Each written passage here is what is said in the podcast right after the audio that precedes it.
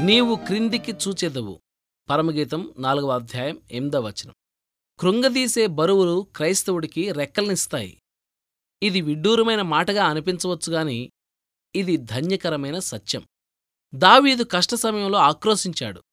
ఆహా గువ్వవలే నాకు రెక్కలున్న ఎడల నేను ఎగిరిపోయి నెమ్మదిగానుందని ఈ మాట యాభై ఐదవ కీర్తన ఆరో వచనంలో ఉంది. కాని ఈ ధ్యానాన్ని అతడు ముగించకముందే ఈ కోరిక అసాధ్యమైనదేమీ కాదని గ్రహించినట్టున్నాడు. అందుకే ఇరవై రెండవ వచనంలో నీ భారము యుహోవా మీద మోపము ఆయనే నిన్ను ఆదుకొనును అంటున్నాడు.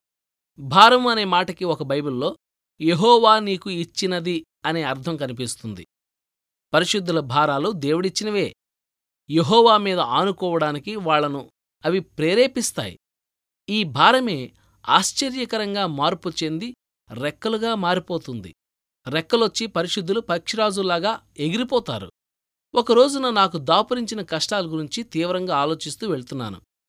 కారు మేఘాల్లోంచి వర్షం చిందినట్టుగా నా మీదకు దూకబోయే బాధల్ని తలుచుకుంటుంటే నా మీద నాకే జాలేసింది. అయ్యో పాపం! నీ మీద ఎన్ని బరువులు బాధ్యతలు? నీ జీవితం బాధలమయం. ఈ భారం నిన్నెప్పుడో నేలకు అణచివేయగలదు. ఇలా నాలో నా గురించి గొప్ప సానుభూతి రేగింది.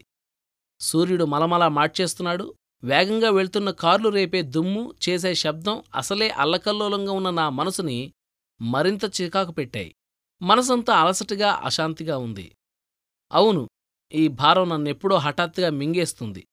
నాలాంటి బలహీనుడికి ఇంత పెద్ద బరువులు ఉండడం అన్యాయం అనుకుంటూ నా చింతను మునిగి తేలుతుండగా ఎక్కడ్నుండే ఒక మెల్లని స్వరం స్పష్టంగా నాతో అంది ఈ బరువు నిన్ను లేవనెత్తుతుందే గాని అణగద్రొక్కదు.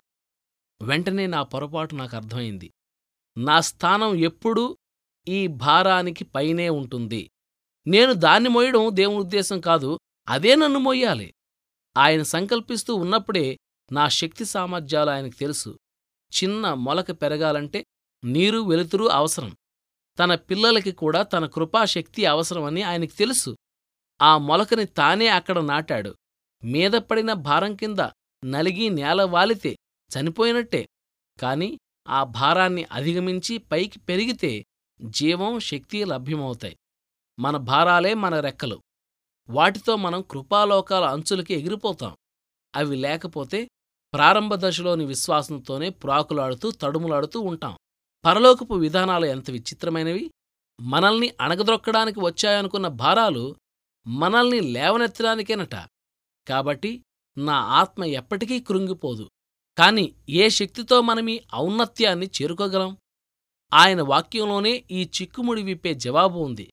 క్రీస్తుతో ఏకాంతంగా మన భారాలపైకి ఎక్కిపోయి ఆయనలో విశ్రాంతి తీసుకోవాలి.